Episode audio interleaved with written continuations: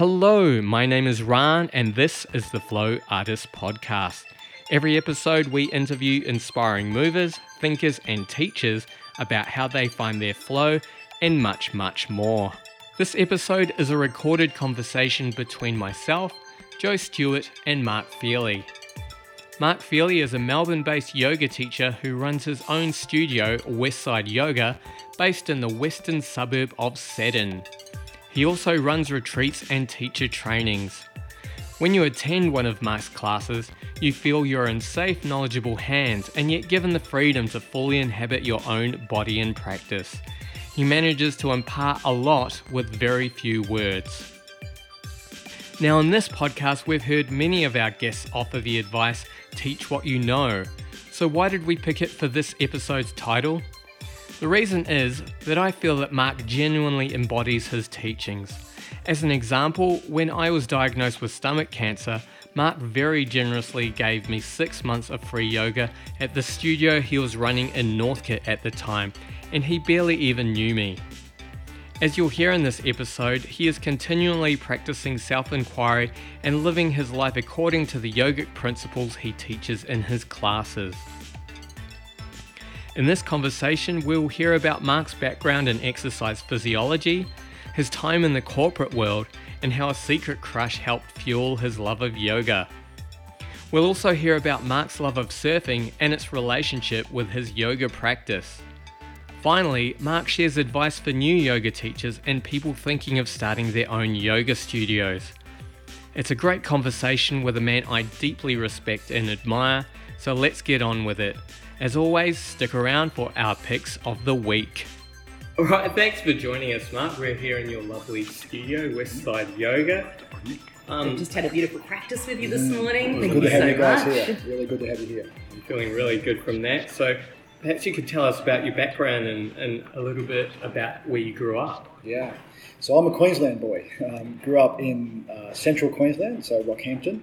Uh, one of four kids, so I'm the eldest of four. Um, and uh, my mum and dad and two sisters still live up that way. My brother lives in, in Brisbane. And I've lived pretty much all over the place. Uh, in a previous life before yoga, I, I travelled quite a bit and worked quite extensively in construction industry and shopping centre industry.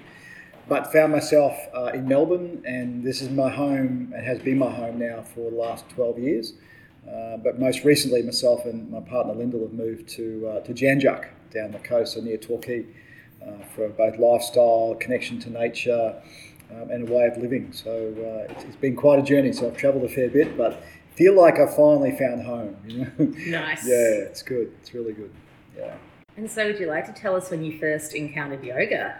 Yeah, yoga. God, it seemed like so long ago, and yet at the same time seemed like yesterday. Right? Um, so I first encountered yoga. Uh, I had a surfing injury. Yeah, so I uh, damaged my shoulder. I came off my board into a, a sandbar in Queensland, and uh, my shoulder was not not great for quite some time. And then I moved to Sydney, and someone mentioned uh, yoga to me. Perhaps that might be a remedy to try and get some more movement back into my shoulder. So uh, I was living near Surry Hills in Sydney at the time, working in Sydney, and so I went along to a Bikram class. It was kind of my local studio, and I loved the idea you know getting in strong, hard, sweaty classes, you know, strong instructors, take no prisoners type approach. That's where I was at that point in my life. Um, so it suited my personality and my lifestyle, and and fell in love with the practice secretly fell in love with the instructor at the same time, which was part of, helps to get you to class. which was part of the reason that I kept going. Um, though she never knew that, so uh, probably doesn't know it to this day. But but loved the practice, and you know, as we all know, this this practice of yoga seeps into you. And yes, it, it enabled me to open my shoulder, and it resolved that issue, but it opened my heart, right? And it created all of those portals that each of us experience when you practice yoga long enough. So, but like most of us, you know, life got busy and I practiced a bit and then it fell away. Then I practiced a bit and fell away until over a period of time, my life uh, changed. I moved to Melbourne, got married, and started to settle in here. But there was a sense of emptiness inside of me that really only got lit up when I went and practiced. And then subsequently, my marriage fell apart. My job, an amazing job, but wasn't giving me the satisfaction that I found in yoga. So from that point, yoga kept calling me and kept calling me and kept calling me to the point where I went, okay, I need to listen to this. Took some time off work, went to India for three months um, and just traveled and sat and meditated and prayed. And came back, and at that point decided it was it was time to. That was your answer. little That was the more. future. Yeah. Yeah, so from there went to uh, Australian Yoga Academy in Paran that you know, and uh, did, did my teacher training um, through AYA. But yeah, so the experience kind of started right back. You know, this was maybe 18 years ago now. Wow. And started on a very physical level. yeah, Yeah. yeah, So I'd always had meditation practice. I started meditating when I was in school. I did a, a course in TM in Transcendental Meditation um, when I was 16. So meditation, I come from a Catholic background. So meditation and God, if you like, or that very Catholic version of God was in our family and was in our conversations. You know, we went to church regularly. I went to a Catholic school, and you can debate, you know, the, the positives and the challenges of, of Catholicism. But you know, there was always a level of spirituality. My mum's a very spiritual human being, um, to the point where she was going to become a nun Oh, wow. before she met my dad. So she was exploring that path, and then she met dad, and then of course everything else changed. But so spirituality has always been, been a part of our home, and it was always a part of me. But you know, as a child, never really explored it until you know, 16. I started um, started transcendental meditation. But always felt a deeper sense of awareness, a deeper sense of calling, but not quite knowing what, what that was. But it wasn't really, you know, until sort of you know, 20 years later that yoga through through that uh, injury opened a, a door and stepped through it, and you know the world's never been the same since. So uh, yeah, And for a lot of surfers, surfing is their meditation, right? Like that's where they find that inner peace and connection. yeah, yeah. Like surfing, surfing to me is uh, best way I can describe it is my reset button. So whenever I'm upside down, whenever I'm feeling disconnected, or I feel like I'm just stuck in a place, I go to the ocean, and uh, and surfing for me is in, in multi layers. That it's just one layer is simple connection with nature, that immersion, literally to dive under a wave and com- be completely wrapped and immersed in nature. That in itself, And like me- the power of nature. absolutely. It's it's it- you're in awe of it, you know. Um, and then surfing um, is a way of self-expression, and like my yoga, surfing has changed. When I was younger, like like lots of people, my surfing was quite uh, aggressive. You know, I wanted to tame the wave. I wanted to be the best surfer with the And to like push yourself. push myself, you know, surf the biggest waves and have the most intricate moves on a wave, right? But as time's progressed, and what I've learned, like meditation, like yoga, like life, the more you yield, the more you respect, the more you trust, and you go with the energy of the wave, the deeper the, the surfing experience, but the deeper connection with nature. So my board is longer. I paddle a little slower these days, you know, and I certainly not uh, don't have too many tricks in my bag, but for me, it's it's a daily ritual of going to the ocean um, and being immersed in the ocean. And if the surf is there, amazing. If it's not, just get in and swim and dive into it. And for me, that it's a seamless transition. You know, to me, that is yoga. You know, life is yoga, as, as you probably as you guys know for sure.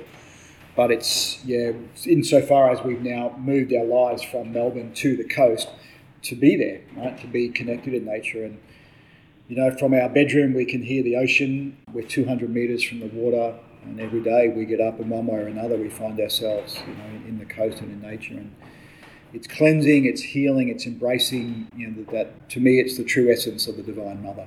Beautiful. You've really beautifully expressed your experience surfing. How is your experience on your yoga mat different or the mm. same? Mm. It's probably changed in parallel with with surfing, you know, and um, what led what I don't know, you know, but my practice, as I said, my practice originally was Bikram, so hard, strong. You know, the harder and the sweatier and the more difficult, the better. You know, I didn't want to go to a class that was an easy flowing class. I wanted to go and have the strongest physical workout and push myself to my absolute limit. And if I wasn't exhausted when I walked out of the room, then in my opinion, at that point in time, that wasn't a good yoga practice. Yeah.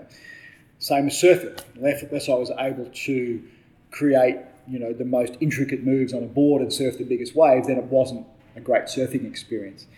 you know, that's ego in its full flight. Right? But when you're in it, you, you don't realize that you're in it. Yeah. Because you have to be so in the moment to pull off that amazing yeah, stuff. Yeah. But my practice, you know, like surfing, has evolved over time. Whereas for me now, you know, the the things that I've learnt and studied, and you know, I've been fortunate enough to have some wonderful teachers and experiences in yoga. That you know, the postures are just a portal. The postures are one small component of the practice that really they're simply a portal into another level of experience. And we use the poses then to get into our bodies and unlock layers that are hidden to us. Uh, trauma, joy, lightness, darkness, all the same. So my yoga practice has become much more about breath and bandhas and drishti, philosophy, pranayama, meditation, a much more holistic practice it's rare these days that I will look and search out a strong physical practice. I haven't been to Bikram for a long time, and I love Bikram, and I can only speak highly of it. It suited me at a time, doesn't suit me anymore. Although your practice this morning, it was a flowing practice, and your your teaching is gentle, but it's still a strong practice. Yeah. Like it's still a mm. dynamic mm. vinyasa yeah. flow. Like yeah. that energy is still there. Yeah.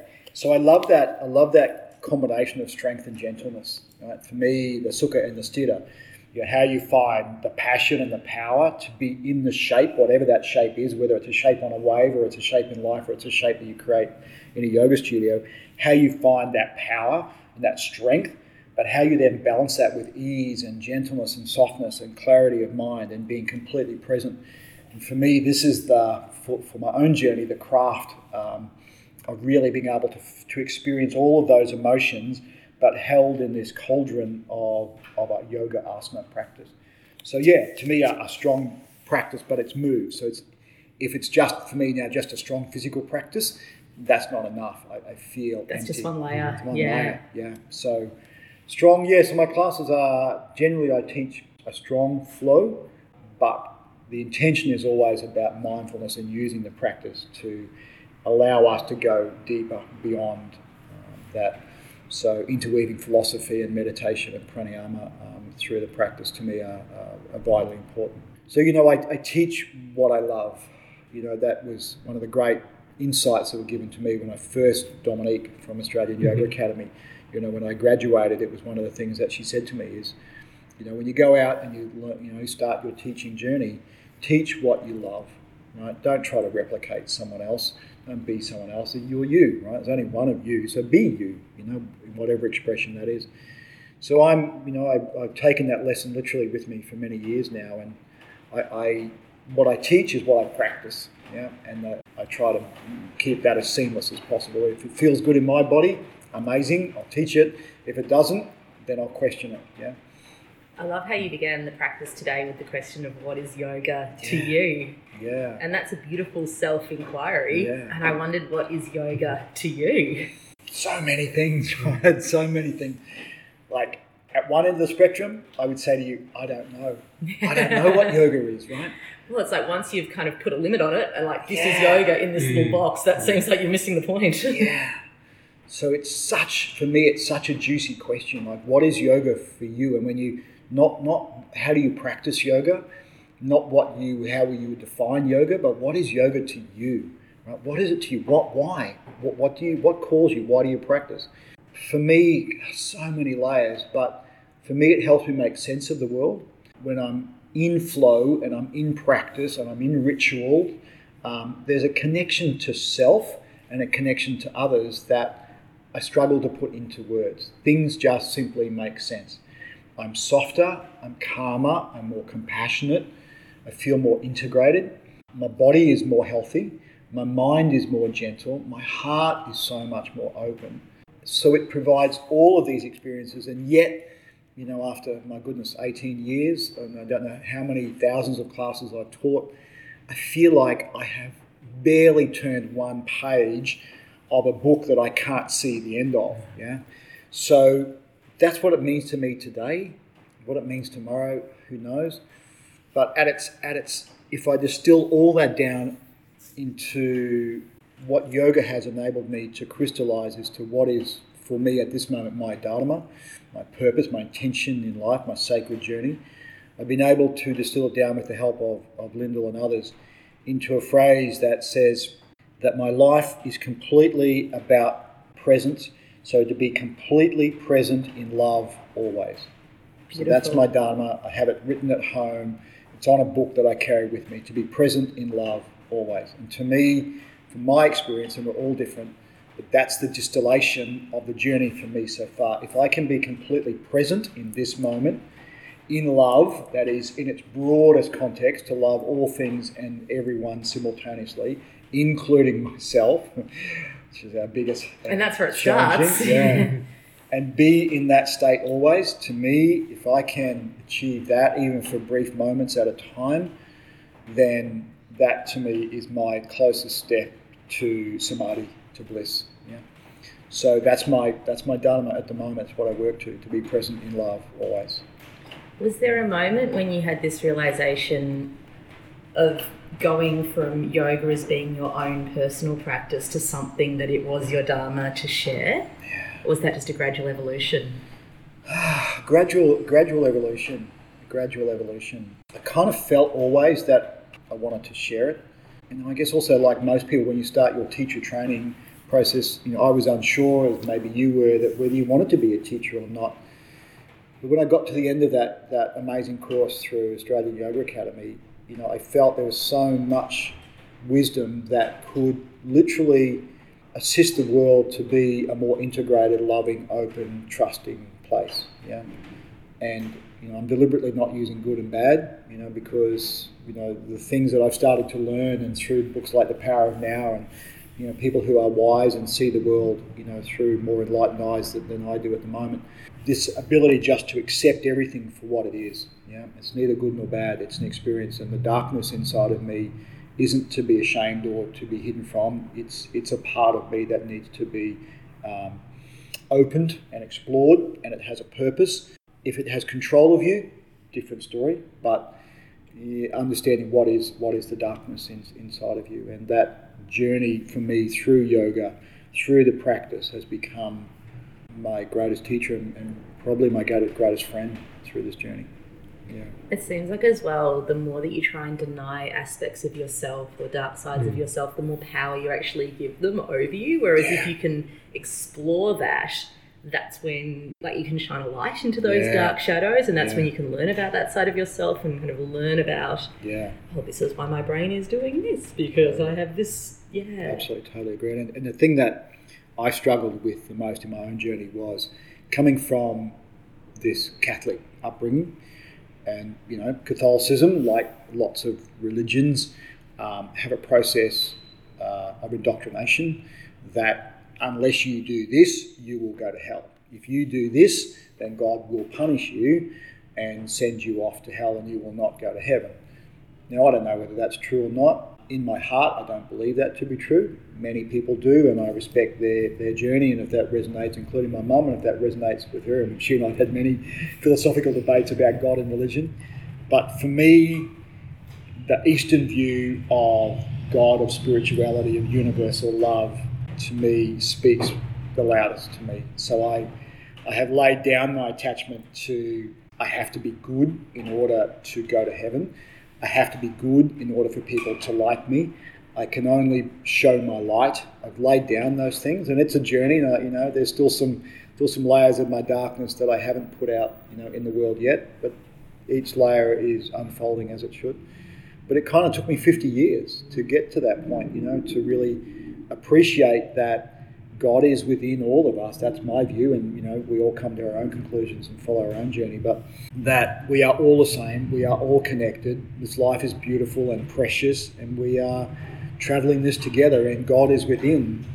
And I had a really amazing realization. Um, I've got a personal coach, and he's a spiritual coach, personal coach. But I did a session during the week, and as one of the outcomes of that coaching session uh, we're sitting in, we've got a little meditation and prayer room at home. We've got an altar and we've got a variety of deities on the altar, you know, Ganesha and Hanuman and various other incarnations. And up until this point, I had looked at those deities as things to have a ritualistic practice towards, that the deities were an embodiment of enlightenment, of spirituality, of all things that were of a higher vibration. And I had to practice ritual, meditation practice, chanting, puja, asana practice, to be able to achieve what they had already achieved or what they represented. But the work that I'd done with Steve twisted that and turned it on its head.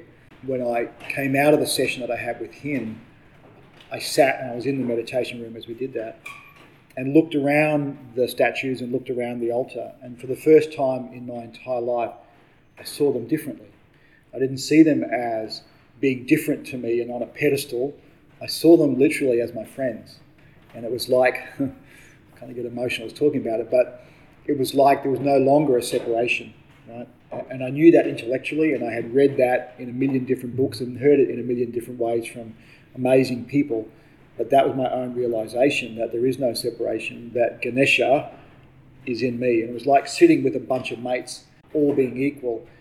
And that my practice, literally this, literally this week, has changed from a ritualistic practice of devotion to deities that I perceive to be of a higher vibration, almost bowing down to them, to a practice of love, to going in and, and going into that meditation room or going into my practice with Hanuman and others as a sense of a friend, a sense of someone who is there to support me on my journey, not judge me on my journey. So that unlocking of, of the Catholicism in me, the combining of the yogic wisdom, some coaching, and maybe just getting older, led me to a real insight for myself. Yeah, and that that's changed my practice fundamentally, and I suspect will change my teachings um, as well, and change certainly change my relationship um, with my partner. So it's it's been a big week. Yeah, amazing. Mm. Me and Ryan have both had those experiences where you can read something in a book and mm. understand the concept on an intellectual level, and then you'll have this moment where it's like the penny drops another level, yeah. and you're like, ah, and you yeah. really feel it on a like a deeper yeah. emotional, personal level. And probably, you know, I know they've had realizations like that, and there's other layers deeper than that as well. It's like the penny keeps dropping, or the lotus keeps opening, or you just keep kind of coming to these deeper layers of understanding about these concepts that you can encounter and read about and practice and then embody. Yeah. And I thought I knew that. Yeah. Right? Yeah, I actually thought it. this was the really cool thing, right? I'd read it, I accepted it as truth, I taught it, right? I actually, you know, spoke to people about it in class. I thought that I lived it, but there was a part inside of me that was unknown to me, known had I gone deeper, but was unknown to me at that point in time that actually didn't believe it. And I didn't know I didn't believe it until that moment when the realization came that this information, however it came to me, I'm not sure, but all of a sudden that was the last unlocking to allow me into that space to see this in a completely different light. It was like, oh my God, why was I not seeing this in this way all the time? I taught it, I thought I believed it, but I actually wasn't truly living it. Until that happened, you know, there was a resistance in me, but no more. And probably like there is that ability to your, for your like all of our minds to open to that next level of understanding in all aspects yeah. of this practice yeah. and life. Yeah, and to the, the big absolutely, and the big change for me was to do the practice with love. Just do it because you love it. Don't do it because it's a ritual or a devotion. And you can do that, of course, if that's well, because that's what a good yogi does. Yeah, but don't come to your mat right with this idea is, is I have to do it. Come to your mat or come to your puja or your meditation or your mindfulness. Come to it from a place of love come to a place that this is my life, this is what, not what I have to do, but this is the way I choose to live. And all of a sudden, there's a sense of lightness that comes to everything, right? So it has joy. And whether you choose to be in a handstand or not, who cares? It's this embodiment of love and connection to self that fundamentally changes not just the yoga practice, but changes your life, right? And you know, yoga and life, you know, in the holistic sense, of course, are the same same. But you know, in the West, we've taken small parts of it. But for me, yeah, it's been a. It took me a long time to get there, and then, then I start to question what other parts of me are still unlocked and unknown, and I suspect many. um, well, I think it's like a lifetime journey for everyone. Yeah, absolutely. So yeah. I'm kind of hungry again to go. Okay, so what next, right? What, what other parts of me that are unlocked? So all of a sudden, this idea of shraddha, right, of unconditional faith in the unknown, now makes sense to me. Yeah the chanting and the prayers to deities, to God, to whomever makes sense to me now. It's not chanting perhaps in a with a Catholic little voice in the back of my head saying, chanting, God, I'm being good, hear me chant to you, please give me your blessings.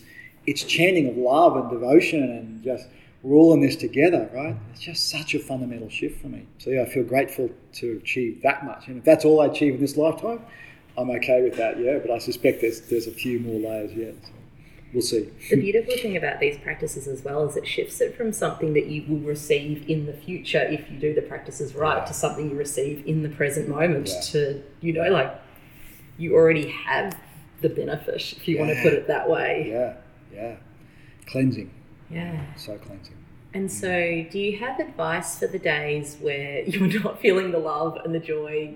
Do you skip practice that day? Do you have a like a practice to help to shift your state of mind if you don't feel like unrolling your mat, or is your Yeah. practice that day to rest or to go outside? Look, I think that's such an important and fundamental question. You know, thank you for bringing that into the agenda. Because we all have days, right, where we wake up in the morning and we don't feel like doing anything, yeah? or we feel disconnected, or we feel grumpy for no good reason. Yeah? And this this idea that yoga is all bliss and light and love, you know, is is a is a misunderstanding and a misconception, and I think can be very isolating for for lots of people. Because you just feel like you're a failed yogi if you're not feeling like Correct. that. You know, if you if you wake up and go, I actually don't want to roll my mat out today. I don't want to do my meditation. I don't want to read a book or whatever is your whatever is your practice. And I don't have a, a fundamental one answer to that question. Some days I will actually choose not to do anything. Other days I will choose to do something. You know, I found great. I'm very grateful to have found the ocean. For me, it's my go-to. If I feel like that, I go to the ocean. But the big thing that I've learnt recently is that if I plan to do, for example, an asana class, and I wake up in the morning and go, you know what, I just don't feel like it. Question, understand why I don't feel like it. And then if I make a choice, a conscious choice not to do it, the biggest thing that's shifted for me is don't feel guilty about it. Yeah. So if you choose to lay in bed and hit the snooze button and turn the alarm off, awesome. But devote yourself to that sleep. That's what your body needs. Do it with your whole heart. There is nothing worse than going, I'm going to switch the alarm off and then toss and turn in bed going, I should have gone to yoga. Yeah. It's like if you have that extra piece of chocolate cake, then for God's sake, eat it. Yeah, Eat it with yourself. passion and Yeah, enjoy yeah. love it, you know, and enjoy it. And don't eat it and feel guilty that you've put on, you know, you know, whatever. But just eat it passionately. Be grateful for everyone who, who created that product for you. Be grateful that you've got this ability to digest it and taste and feel and be in it. Right. So same with that. So, but other days, you know, and it's different for different people. But other days, I, when I push myself through it and go, no, these are the days where I need to meditate. But if all else fails, you know, so I'm lucky enough to get to the ocean, and that seems to fix everything. so uh, yeah, and I've also got a partner who who doesn't allow me to drift off. Right, she keeps me on, on track, so which is really cool. And another practice that I've found for me personally in my home practice, if I am feeling really low energy, is yin as well. Yeah. And you've been a really beautiful yin teacher in my practice Mm. and my life. Would you like to tell us a bit about when you discovered yin and Mm. that aspect of your teaching and practice? I love yin so much. Ah, I could talk all day just just on yin. Right? well, it's a slow, long practice. That yeah, yeah. You know, I, I, I came to it by accident. Um, I saw a workshop uh, at Kula Yoga a couple of years ago now um, by Misan. We might have even been to that workshop Probably with you. were. Yeah. Right, a few years ago now, maybe three or four, four years ago. I don't know, maybe four years, maybe longer, maybe five years ago. But it was at Kula Yoga um, uh, in Hawthorn. And, and Misan was the teacher running it. It was a weekend workshop for teachers, but also people who just, just loved um, yin or wanted to learn more about it. So it's kind of like an introduction to yin. But from that very moment, I went, oh my goodness, like what what have we been missing out on? You know, it's the piece of the jigsaw for me that is the counterbalance to the way that we live our lives. It's a beautiful juxtaposition to the stronger, uh, deeper vinyasa practices. It gets into parts of the physical and then the energetic body that the flowing asana classes uh, sometimes struggle to be able to get into, or they're not their intention to get into it. Well, that's not a safe way to get into It's not that a safe way. Yeah. Totally not a safe way to get into it. But for me, it's the it's the physical, the physical layer between a yang practice and meditation. So, being able to sit quietly with yourself in a pose that's unlocking your connective tissue and opening energetic flows, to me, is a lovely next, is, a, is an intermediary step between a flowing asana class and meditation. So, it's like meditation you know, on, on the mat in a pose. I love it. It's transformed the way I practice. It's certainly transformed the way that I teach. We have some form of yin almost in every class now. I love how you brought it in after a Yeah. really active flow class today. It's just like, oh yes. Yeah. And the really cool thing is, is I started to practice it that way, right? Of the yin and yang together. And then I put a class on to trial it. And the feedback from our students um, has been overwhelmingly positive. People love it. It's, it's moving more to what I would call the complete practice. And if you can get some meditation, some mindfulness, some breath work, some bandhas, some drishti, some yang, some yin in your practice, it gets to be a holistic practice rather than take out and isolate and just do one thing. And if you're only doing one thing, that's okay too, but do that for a reason. Yeah. If it's only isolating, you're only doing meditation, then sometimes you're not getting the fullest experience of other opportunities, right? With with pranayama, for example. So yin, yeah, look, yin is to me just for the way that in the West we live our lives, the ability to stop and slow down, but still be doing something. So that where the mind is saying to us, "I need a to-do list," well, you've got it. You've got a to-do list. You've got your postures to do. You've got your uh, surrender to do. So it gives the mind something to occupy itself. Um, but this ability to rejuvenate, replenish, and nurture the body, and then ultimately the mind, then other layers, as much as you want to go, is extraordinary. So I love yin. I love teaching it. I love seeing the benefits that it gives students. I love seeing the breakthrough that it gives. But it's also provided an insight into what I think is a gap in our uh, in the yoga uh, industry, is that it unlocks pain in people and trauma in people. And most of us who are yoga teachers are not trained professionals in counseling or other area, other modalities that provide support once trauma or stories are unlocked inside of us. Yeah. And I think that's one of the great gaps and one of the great opportunities for us as an industry is to surround ourselves with people who are amazing support people in, in various you know various areas, whether that's in mental health or it's in energetic health or it's in rebalancing the body in various various ways, either through physical modalities um, or through energetic uh, and spiritual modalities. Is to surround ourselves. So here at Westside, we've now got on our website a list, and it's a growing list. It's certainly not an extensive list just yet, but a growing list of support practitioners who we know, love, and trust. That if people have these breakthroughs, let's not call them breakdowns, but breakthroughs, and they need extra additional support, then we can say, here's some people that we know and love, and they can select from that menu depending upon what calls them and what they what they feel. Found for people as well, with people who I've referred on, to be able to refer to someone mm-hmm. who you have a personal connection to, it's very reassuring for the student who's had this traumatic experience. Yeah. Like, it's not very helpful just to tell someone, well, you should see a counsellor about Yeah. that or a therapist about that, to be able to say, look, this person is lovely Yeah. and especially if it's someone who like specifically deals in you know an aspect of Yeah. mental health that will benefit that person because Yeah. it's scary for people to see a therapist to Absolutely. explore these layers of course it is, themselves and it just makes it one step more accessible for them Yeah, and it also I think takes the pressure off the teacher. oh You yeah know, because we're all, you know, if you're teaching yoga, you're a compassionate human being.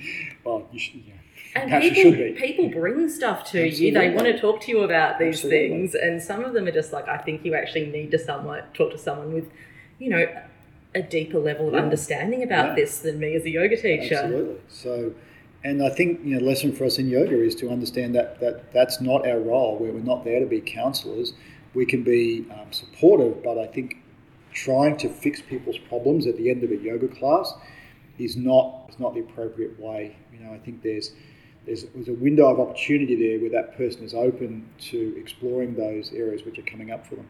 And if we can provide that support network, I think that that opens a whole area for that person to heal, come back to love, reopen, and then the yoga practice then becomes a deeper expression as well. So I, I think we need to, as an industry, it's an area we should try and explore more. The person can still keep coming to you for yoga, and it's actually super valuable if you are going through something intense in your life to actually have your yoga practice as a breath of fresh air away Yeah. from that. Like Yeah. through Ryan's illness, yin was that for me. Yeah. It wasn't going to fix whatever else was happening in the rest of my life, but it was a time where I could just rest and breathe and tune to all of those sensations happening in my body and be present with that and set aside all of the other things I was dealing with with the rest of the day and then emerge out of that. And I think sometimes if we try and bring psychology into yoga, we lose that moment when we can actually just move beyond the workings of our mind and be present in our body and in our breath. And if we're trying to like counsel people in our yoga practice, then it's almost like, what's the point? Yeah. They should see a counselor for that and they should come to yoga to, Yeah. you know, do yoga. Yeah. We can move in that direction, I I think you know the, it becomes a more holistic practice. Yeah, that, that none of us can operate in isolation. It ties us back into our community where we each support each other, like the old tribes. That you know each part of a tribe had, had a different role. So we have roles as a yoga teacher. Unless we're trained, we don't have roles as a psychologist or a spiritual healer or a cleanser or an osteopath or whatever that might.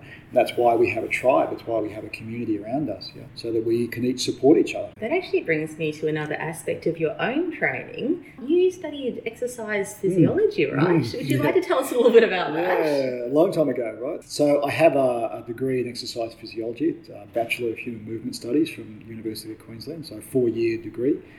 Um, so originally, I when I finished that degree, I went and became uh, two things: an exercise physiologist in a, in a gym, um, did some work there, uh, but also and a personal trainer, but also became a phys ed teacher. So I went out and taught, right? So there's a there's a dip ed that you can do at the end of the course, which enables you to go and be a, be a, a sports teacher, physical education teacher.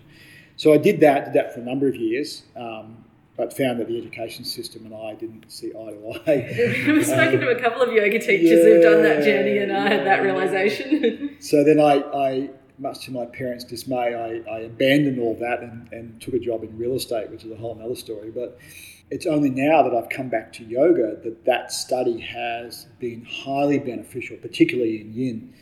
Because I studied, you know, anatomy and biomechanics and physiology for four years, I've got an insight into the way that the body works and how it works and why it works in particular ways. And by no stretch of the imagination am I an expert in, in that, but you know, to understand anatomy and joints, biomechanics and physiology allows you to be able to see, like when you see a class of students in a yin posture, for example, you can see a room full of skeletons, right? You can see the joints, you know the alignment, you know what that joint's supposed to do.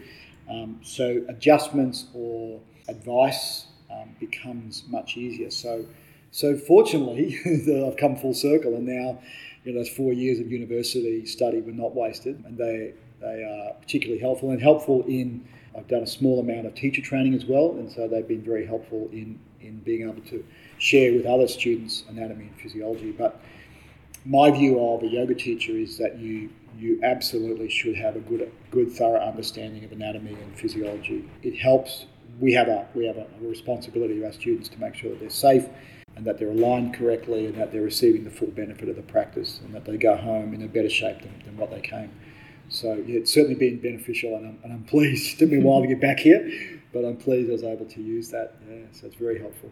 Are there any yoga postures you've kind of taken off the menu based on what you know about the body, or is it more just about how you would instruct that pose so that people can be safe in whatever shape they're Yeah. making? It's more so. No, I haven't taken anything off. Um, you know, you always you- often as yoga teachers, you'll hear that you know some studios don't teach this, and I respect that. You know, for various reasons. But my view is the body is extraordinarily robust. Yeah. Um, and can withstand all sorts of, of challenges and positions.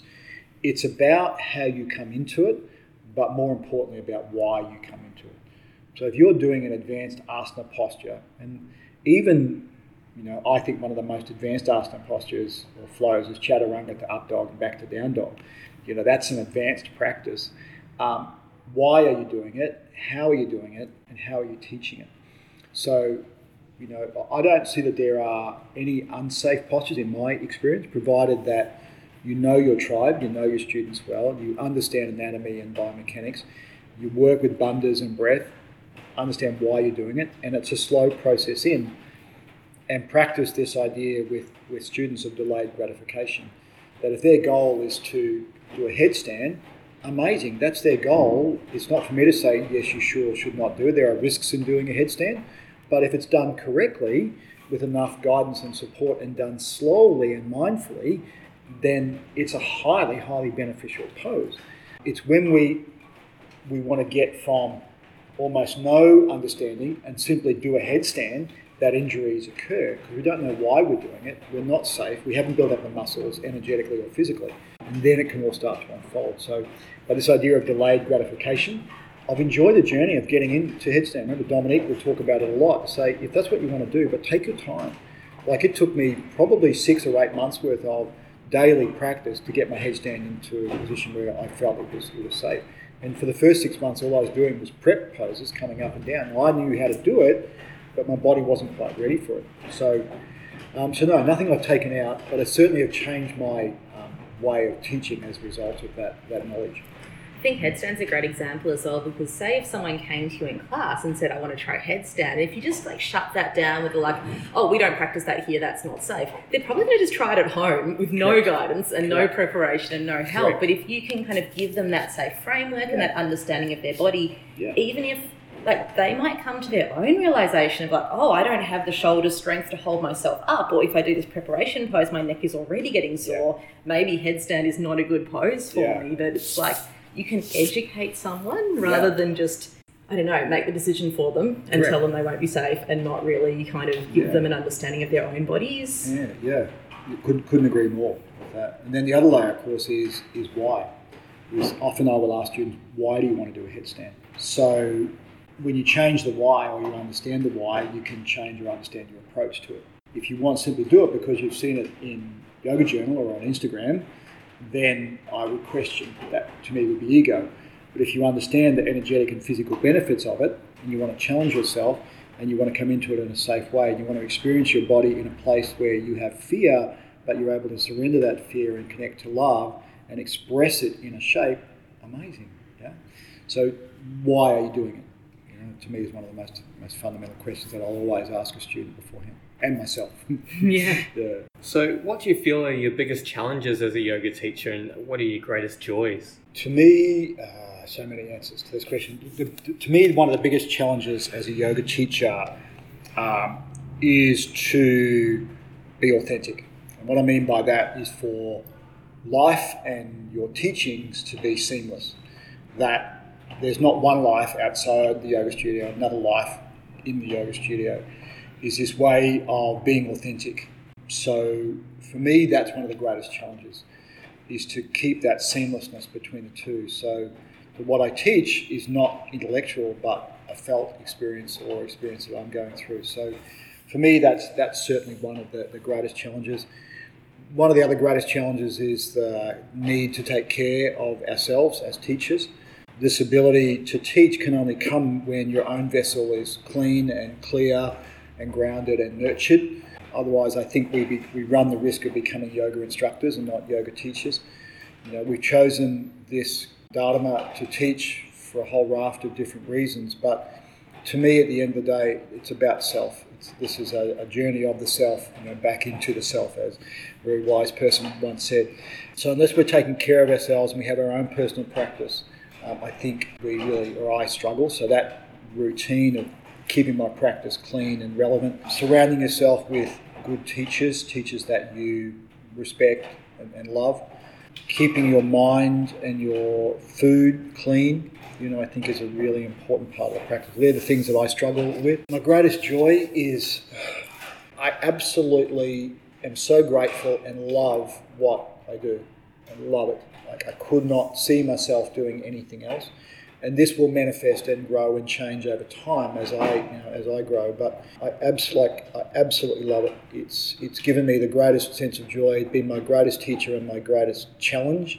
It's pulled me apart and broken me down in ways that I never thought that I would, but held me, lifted me, you know, and I'm a completely different person to the person I was, you know, 10 years ago to the person that I am today. So my joy in yoga stems back to this connection to love, to self love, universal love, and connection to other people. So for me, I'm so grateful for this journey. And so you mentioned the importance of having teachers. Are there any key teachers that you'd like to tell us about? Yeah, look, I've, I've been lucky enough to, to have some wonderful uh, teachers over the years, but most recently I've come across a teacher called Chana, who you both know, who's in Northcote, who's not teaching at the moment. So he is an extraordinary human being, extraordinary soul. Do you, you guys know him? I know of him, him? Yeah, and okay. I'm afraid, I'm ashamed to say that I haven't actually made it to No. one of his classes, So even though he lives right in our neighbourhood. yeah, yeah. So if you, you know, he's away at the moment, but if you ever get the chance, I, I can highly recommend him. I feel for me, you know, when the student is ready, the teacher will come. That that beautiful line, and I feel I've got a lot to learn in terms of the technicalities of teaching and vinyasa flow, and a lot more for me to learn there. But for me, this next level of self inquiry, he is an old school teacher. So he teaches what I would describe as energetic transfer. His, his asana classes are very simple in their flow, but his level of philosophy that sits in behind that is, is extraordinary. And for me, every time I go to his class, there is a, a significant shift for me and a cleansing for me. So he's, he's my most influential teacher at the moment.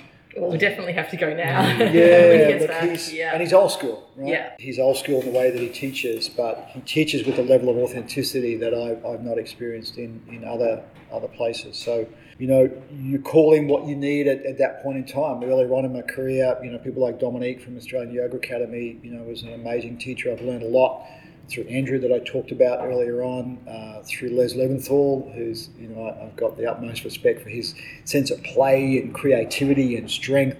You know, so I've, I've been fortunate. I've had many, many wonderful teachers over the years. And, but at the moment, to me, it's about spirituality, self-inquiry, and joyfulness, which Chana has has unlocked some some inquiry into that. So I'm, that's a journey for me at the moment. Beautiful. Yeah. So, to take things in a completely different direction, the reality of being a yoga teacher is you are often a one person business, or other people are, you're responsible for other people's livelihoods if you're a studio owner. And I know you came from some time in the corporate world. Would you like to share a little bit about your business practices today, or any advice that could be helpful for other yoga teachers navigating this somewhat fraught realm of the business of yoga? It's a tough one, right? It's a tough one. People go in and open up a yoga studio for all, all sorts of reasons, but um, you're quite right. I had 20 years in, in corporate, so in, and in fairly senior roles. So I learnt a little on that journey about business principles and practices, which I was able to transpose into this space. But I, I still struggle between the yogi in me and the businessman in me, yeah, and how I make decisions based upon that. Do I make decisions on the studio based on profit, or do I make decisions on what my heart believes is the absolute essence? For example, we've introduced meditation here as a regular part of our of our um, offering, right? Now, the numbers that come to those meditation classes at the moment, whilst they're growing, from a pure financial point of view, lose us money. So I'm putting my hand in my pocket a couple of times a week to pay for meditation classes. To pay a teacher when the students Correct. coming in So don't cover that cost. Correct. So the income that we've got coming in doesn't cover the cost of the class, right? And we're doing that week in, week out. Now, the pure business part of me would say cut that or do something different about it, but that's financially not working, so get rid of it. But my heart tells me that meditation is such a fundamental part of what we do and is so important that I strongly believe we should continue to offer that. Yeah? And that's one of the things that helps change the world. But it's this constant push and pull between those two places. Yeah.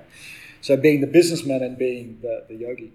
Fortunately, the yogi wins out most times. and you know, once again, there's been a lot written about this, but if you do something you love and you commit your whole heart to it and you commit passionately to it and you surround yourself with great people, which I've been fortunate enough, we've got amazing teachers and amazing support team. Do what you love, then the money will take care of itself. You know, and we make enough money to pay our rent and to put a roof over my head. We don't earn a lot of money, but we earn enough. Yeah. So I would rather do this and lead this life than a corporate life where the bank account was eight times bigger than what it is now, but there was a part of me that wasn't wasn't being fulfilled. But you know, if you're thinking about opening a yoga studio, think long and hard about it. It's a business. Yeah, you've got obligations, tax obligations, legal obligations. You've got obligations to your teachers, obligations to your students. It's a it's a small business, and whether you run a milk bar or an accounting firm or a plumbing business or a yoga studio, it's a business. So think long and hard about what why you're opening your yoga studio. Yeah. Um, and, and I guess think long and hard about how much of your own time you want to put into the administration and the running of that yeah. business, or if you're going to partner with someone else to Absolutely. handle that. Absolutely, and it's it's a couple of hours worth of administration type work every day, every day.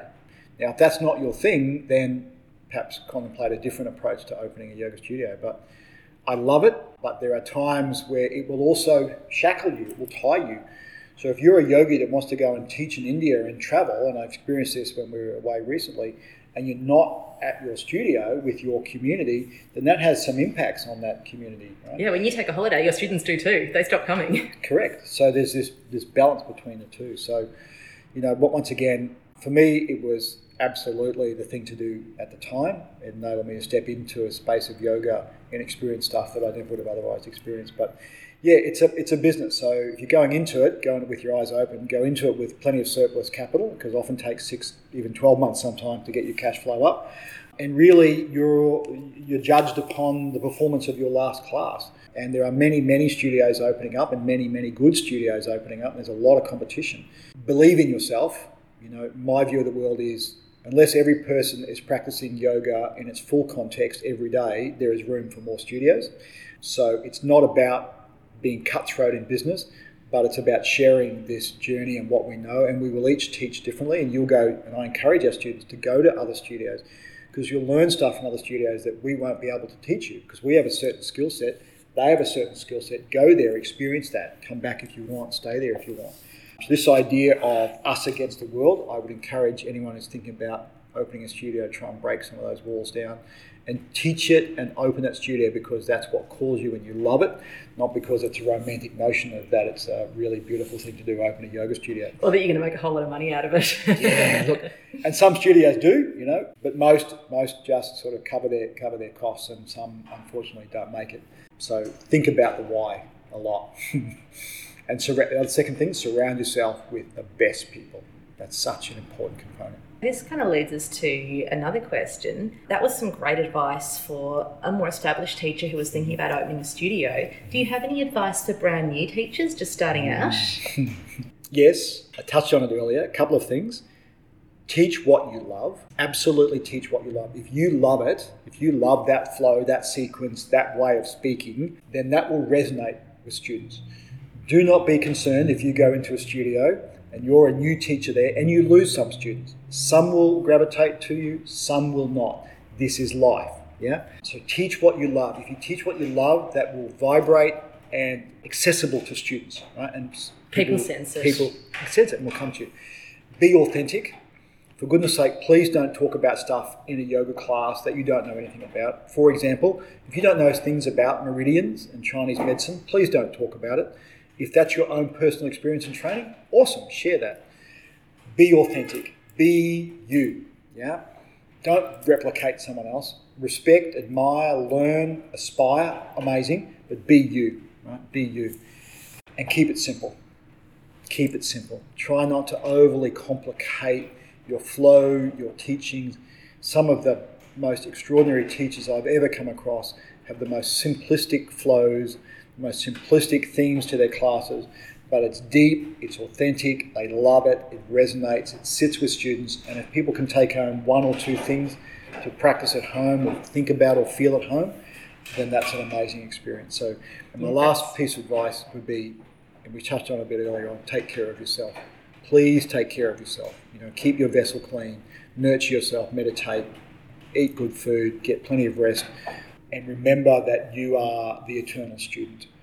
Yeah, and if you think that you know everything, I- I'd suggest That's a red flag right there. I suggest re- re- rethink that and, and, and just enjoy the journey. Enjoy it, love it. And that, I guess, leads on a little bit. You've done a, a little bit of work, which you mentioned facilitating teacher trainings. Would you like to talk about perhaps what led you to start doing that? Teacher training, you know, there's so many of them around, right? So there's a plethora.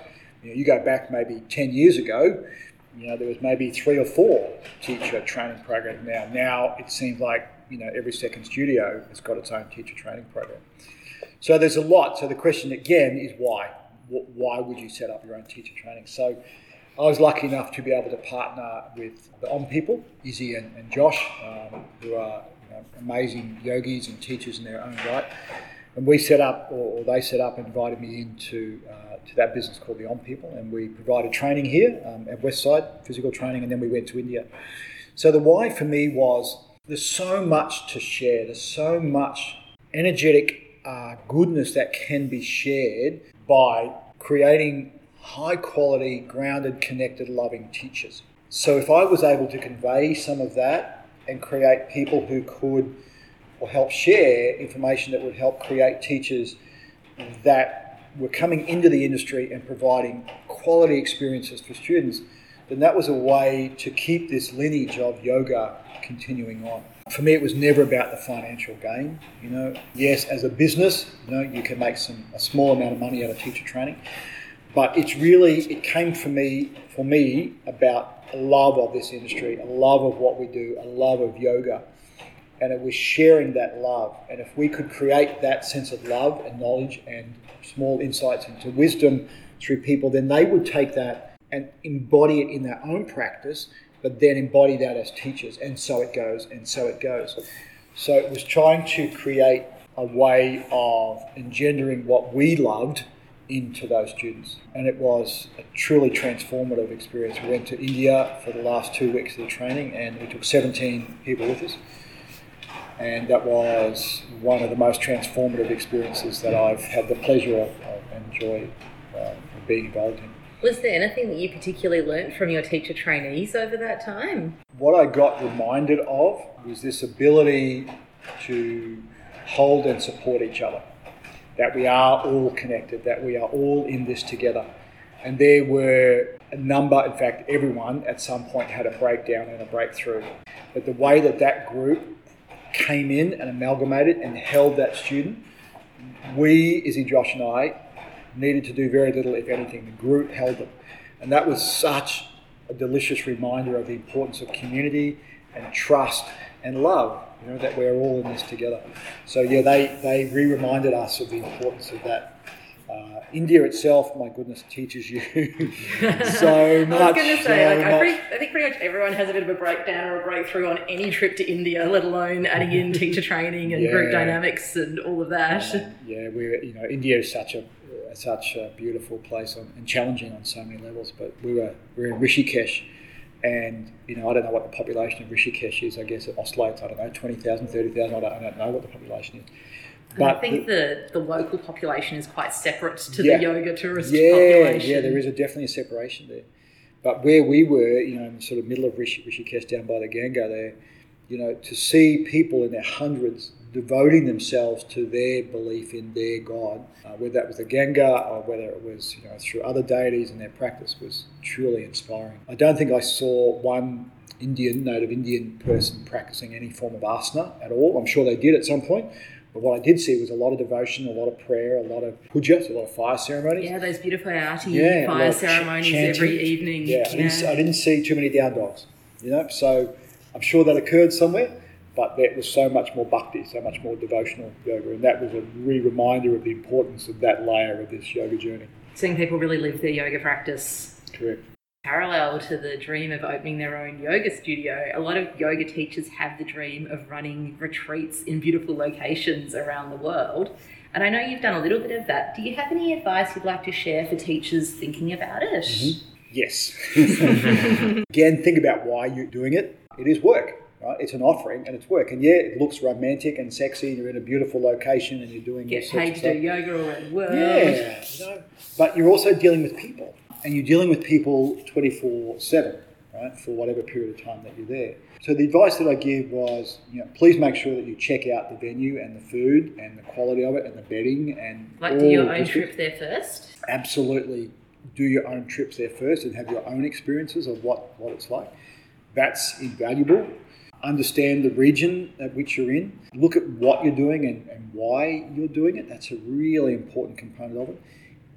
Forget about the money to some degree. And I know that will make some people go, ah, but almost forget about the money. And yes, you can't lose money, of course. You know, that's not, we're not in the business of losing money, but keep the numbers small enough that the experience can be intimate and authentic for the student. You know, and you can run a retreat for 40 people or 20 people. To me, the smaller numbers, the more intimate is a greater experience and for both the teacher and the student. So keep your numbers manageable, do your homework, understand what you're trying to achieve. There's a plethora of yoga retreats out there. So what's your point of difference? Why are you doing it? Because it looks good and it's a cool thing to do and a nice thing to have on your resume? Or do you feel like you have something authentic, real to, to teach and share with people? Even the thought of navigating 20 people around the world seems pretty daunting. Would you think for that number of people would need an assistant? Absolutely, absolutely. And a piece of advice I give around that is take someone with you that is your administration and logistics assistant. So if someone's, you know, there's mosquitoes in their room, or their plumbing doesn't work, or they've had a bad meal, or they can't sleep at night, or the air conditioner doesn't work, that that person's looking after all that for you. If you're there as a teacher, it's important, once again, that you're just simply focused on the student and on the teaching and the transmission of information backwards and forwards and not worrying about whether someone's toilet's blocked up. Now, if your toilet's blocked up, that's real and important and needs to be dealt with. But if you're spending your time in that space, you're not staying grounded in the teaching that. So take an administration person with you, someone who loves dealing with all that sort of stuff, and have them deal with it so you're not exposed to that. And yes, you need to be aware of it as you as the overall facilitator. They can just come and tell you when it's all sorted out. Absolutely. just before we started the podcast talk, you were just sharing with Ryan and I your vision for a retreat centre here in Australia where you'll actually be living and teaching from. Would you like to tell us a little bit about that vision? Because it sounded pretty amazing. Yeah, so this is this is you know, Dharma in action. So myself and my partner, Lyndall Pope, we are planning to create a space called the Source. Is that is the name of it? So stay tuned on that. So this is a place that we uh, feel absolutely called to. So in simple terms, it's a parcel of land. So we're in the process of looking for land at the moment. Somewhere around where we live, so we live at Jan Juc. If those people don't know where Jan Juc is, right next door to Torquay. Somewhere in that region down towards the Otway, so somewhere along the coastline there. Exactly where uh, we don't know yet. We're in the realm of looking for land. We'll know when we find it. We're looking for land that calls us, that's got spirituality and, and connection to it, that is somewhat untouched. But this is for us a transition from doing to being. So the being is this will be a place where we live. It will have a studio. It will be a yoga studio. It will then transmute itself into other forms, and whether that's dance therapy or chanting or bhakti or other forms of devotion and learning. It'll be a space that's a multi-dimensional space. It'll have yoga at its heart because that's what we, we know and we love. But Lyndall is a you know is a dance therapist amongst other things, so it'll have other modalities coming into it, meditation and pranayama. It'll be off the grid, sustainable living in that true essence. It'll be a community, so you'll be able to come for a day, a week, a month, a year. We'll have retreats there. You can live there.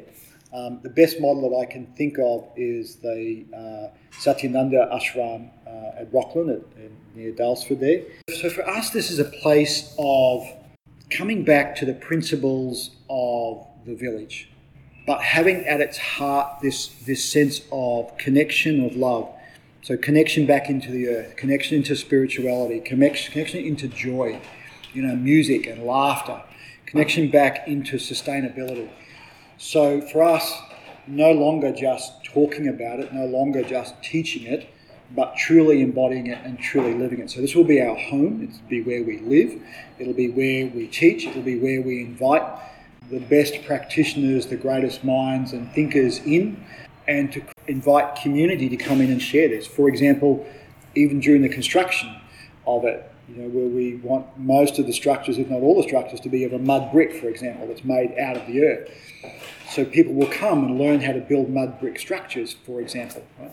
Planting sustainable gardens, getting stuff off the grid, connection into nature. So if you think about all cultures, from the Aboriginal culture, which we will undoubtedly support and, uh, and respect, to things like the Indian culture, so teepees and sweat lodges, um, through to dance, through to things that involve exploration of plants and holistic way of taking care of yourself.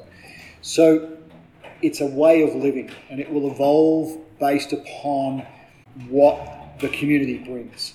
So we've got a plan and then we have no plan. We want to open ourselves up and trust, and, and we'll need support and help to get through, you know, to do what we've got in mind. And it was funny this morning, I think I mentioned to you, I was talking to three of our students after the class about this very concept. And all, the, all of them said, we'll come and help. And what I didn't know is one's an engineer who said, we'll come and help you with all the engineering stuff. One's got skills in town planning, so he works through all those layers. And one's an amazing film producer and public relations expert. And, and all of them have offered their services to come and help us in this process. So but this is what we want. We don't want to do it in isolation and then open up and say, come. We want this to be a collaborative approach. So for us, this is this is the next layer. And what in its fullest expression, what it will offer is what we're calling a whole of life experience. Yoga in the West at the moment, for most people, attracts people from their sort of, you know, early 20s or late teens through to 60s and 70s mostly. Yeah. And people who are moderately healthy and can move and you know, have got some form of income because yoga to come to class is not an inexpensive exercise. But what, what we see is that it's missing the bookends. So how you take it, and there's so much to talk about here, but I'll, I'll try to keep it really simple. All the way from conscious conception. So if you're planning on having a child, how you connect and call in a spirit, a child, an energy into your relationship, into your body, and how that whole birthing process, and then how we engage with that human being to make them conscious, aware, loving, wise. You know, taking things like the Steiner School and their approach. I'm not saying that they're you know the be all and end all, but it's a really creative way of thinking. So taking some of that logic and how we incorporate that, bring that all the way through life, and then at the end of it, come back to some of those really beautiful, deep Eastern principles of how you die with grace and how those around you support you in that dying process of your physical body and the transition from this world to the next. You know, the Bardo practices, practices of the Buddhists. So we, in its full expression, it's a whole of life experience from conception through to ridding yourself of the human body. So it's a big project. We'll, we'll, it'll evolve uh, and take shape over time. You know, so we need, we're looking for sort of anything around 100 acres or maybe slightly less but deep spiritual, ritualistic practices that are connected into to Mother Nature and into the earth and into each other. Beautiful. A place of love. Mm, sounds yeah. amazing. For me, going through my whole experience with illness and, and that was sort of part of the reason I jumped into yoga and these practices so deeply is just because I, I really do believe in their their importance when it comes to the way we deal with death and dying. So yeah, yeah, no, I think it's um, an amazing thing. That yeah, yeah. I mean, you, you faced it, right? You, you faced it. You stood there and you looked at it head on, and I suspect you know it could have gone either way for you, and you faced it, looked at it, and from where I sat, you know, embraced it, almost thanked it for its presence. And worked through it. I mean, this could go either way, but whatever happens, I'm going to do this with grace and with humility and with passion. And you and you put yourself there. You, know, you could have hid away, locked yourself in a room, and went, "Woe is me!" And I'm sure you had moments of that. But what we saw was someone who was extraordinarily brave and went, "You know what? I'm taking this head on, and I'm taking it with love. You know, and I'm going to do what I need to do." And here you are today, a testament to that journey. You know? Thank you. And uh, extraordinary. And again, I guess like, you were incredibly generous to me at that time. You gave me about six months worth of free classes. I'm not sure if you want me to mention that or not. but, um, and and that again was also you know part of the um, generosity of the yoga community and and the sort of joy and and just loving of life that it can yeah. bring is part of the reason that I decided to follow a teacher training. Yeah. And, and, and, look uh, what look what happened, right? Mm. Look what happened now. now. Mm. Look, at, look at what you're doing now. Mm. You know, and to me, that's such a small contribution that we were able to, to offer to you during that time. such a small contribution. And to me, this but is such this a is massive energetic contribution to our quality of lives correct. at that time. At that time, yeah. Being able to come to yoga was a Yeah. way to tap into that energy Yeah. that you're talking about of embracing life, Yeah. of being present, Yeah. and yeah, like having your studio just around the corner from Yeah. us was an amazing sanctuary Yeah. through that time. Yeah. And thank you f- for that feedback. But it's also to me just it's just what we do. You know, like at one point in time, I've got something that can support you. At some point in time, you're going to offer something that will support me, and if not in this lifetime, then in another, or you'll support someone else, and so it goes. There's this whole.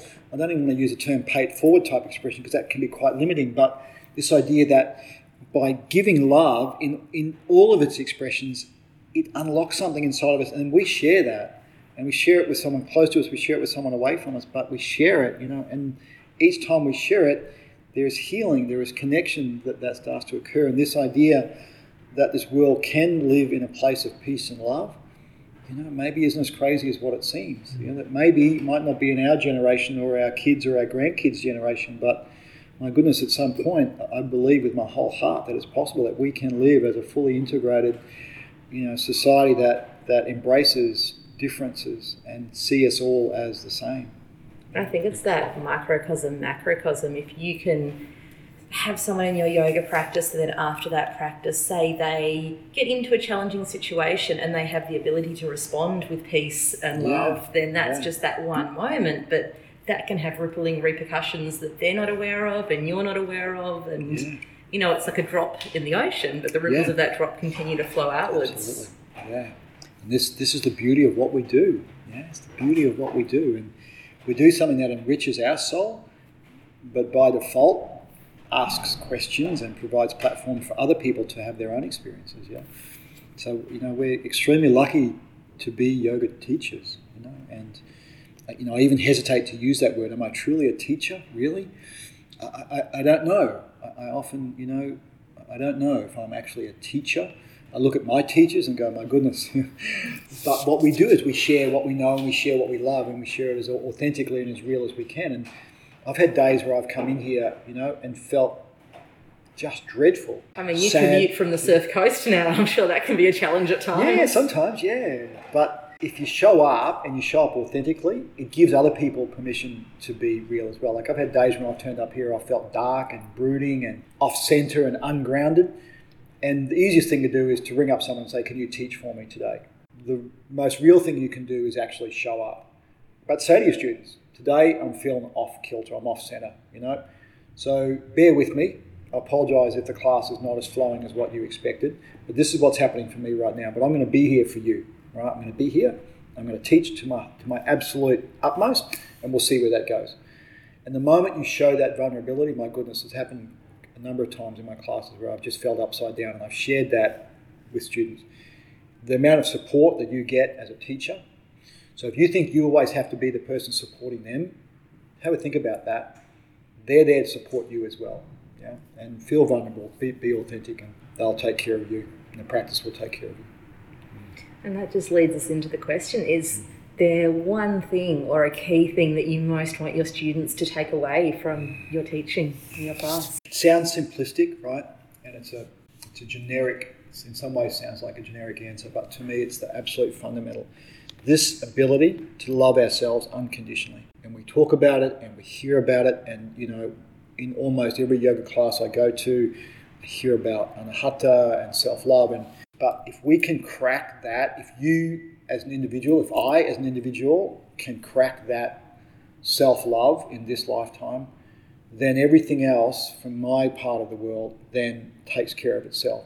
You know, and that beautiful quote from Leunig, and I'm paraphrasing it here with respect to Leunig, so I apologise to Leunig, but I don't quite get it right. But it says something along the lines of, to be truly happy, we simply have to learn to love one another. It's that simple and it's that difficult, but it's the only way. But to be able to learn to love everyone else, you can only come, in my belief, you can only come from a place if you truly, authentically, every day love yourself. And that's our biggest single journey. And we're not, the thing is, we're not learning to love ourselves, we're relearning. Yeah? The love, as you guys know, as yoga teachers and, and sincere practitioners, that the love is there. The love is inside each of us. We just we cloud it with all sorts of stuff. But if we can learn that, you know, to me, that's the single greatest self lesson is love. Beautiful. Namaste. Beautiful. Namaste. Namaste. So it's time for our picks of the week, and I actually mentioned this book uh, during Karina's episode.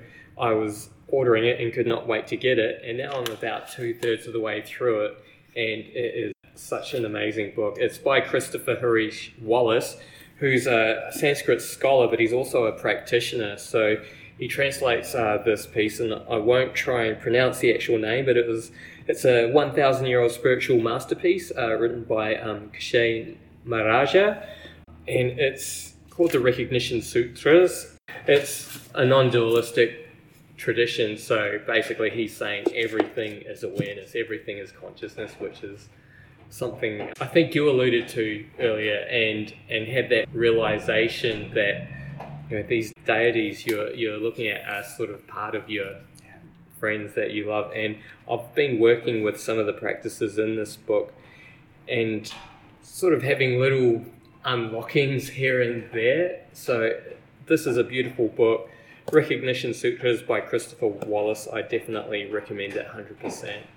Um, something that you've shared with me about that book as well, which is really cool, is because it's his own translation and he's a Sanskrit scholar. Sometimes there's multiple meanings for the same words, and he'll Mhm. give you both and Mm. kind of explain the differences. And I think that's often a criticism of translations from Sanskrit. It's through the lens of the translator. So Mm. it's really cool if you get multiple perspectives within those same words. Mm, and, and often it can be a very dry academic sort of reading of it. So this is this is really good. He obviously loves the work. He um, you know he wants to share it with the world. So Well, my pick of the week is by Anodea Judith, and it's Eastern Body, Western Mind. And it's actually a book that I read when I was traveling through India about 10 years ago. And it's a description of the chakra system, but it's also a Western psychology reading of the workings of the mind and an interweaving of the two of them together. And it's very much food for thought. It's not about diagnosing anyone in your class or having a narrow kind of, oh, my chest feels sore, my heart chakra is doing this, it must mean this is happening for me mentally. It's just all of these different points of view that all come together in a beautifully expressed exploration of Eastern and Western perspectives on the mind and the body. And she's a beautiful writer. I gave away my original copy, which was pretty much falling apart after the India trip. So um, I'm really happy to reread it 10 years on and just see how my own understanding has changed in that time. Mark, do you have a pick of the week? I do, I do. Uh, a book I'm still reading. Uh, it's called Fasting the Mind by Jason Gregory, and it talks about the importance and the practices of meditation, but looks at it from a completely different perspective. Um, he brings in a whole variety of different traditions and different practices, and this idea of fasting the mind. And by that, what he means is allowing the mind to be um, taken away from or removed from the vritti, the chatter, yeah, and this ability to be able to hold into meditation. And it's a really interesting approach to the ancient tradition of meditation. So, called Fasting the Mind by Jason Gregory. You know, highly recommend it. I'll check that out. Yeah, fantastic. Mm. Well, thanks again for meeting with us and talking It's a with us pleasure. and sharing Thank you. your wisdom. Yeah, it's Thank our you. pleasure. Yeah. Yeah. Yeah. Yeah, it's Namaste. been, been a joy, guys. Thank you so much. Namaste. Thanks again for listening. We loved talking to Mark and hope you enjoyed the conversation as well. We'll be posting all the links we mentioned in the show notes, and if you live in Melbourne, we highly recommend you check out one of Mark's classes. Now, we're really excited about the guest for our next episode, Kara-Leah Grant of the Yoga Lunchbox fame. It's a great conversation, and we delve into topics such as writing, Kundalini awakening, and how yoga is a practice for waking up and what that even means. So stay tuned for that one. Just before we leave you, I'd like to ask that you subscribe or rate us on iTunes or wherever you download your podcasts. It will really help us get the word out there so we can share this podcast with the world. Finally, we would really love to hear from you.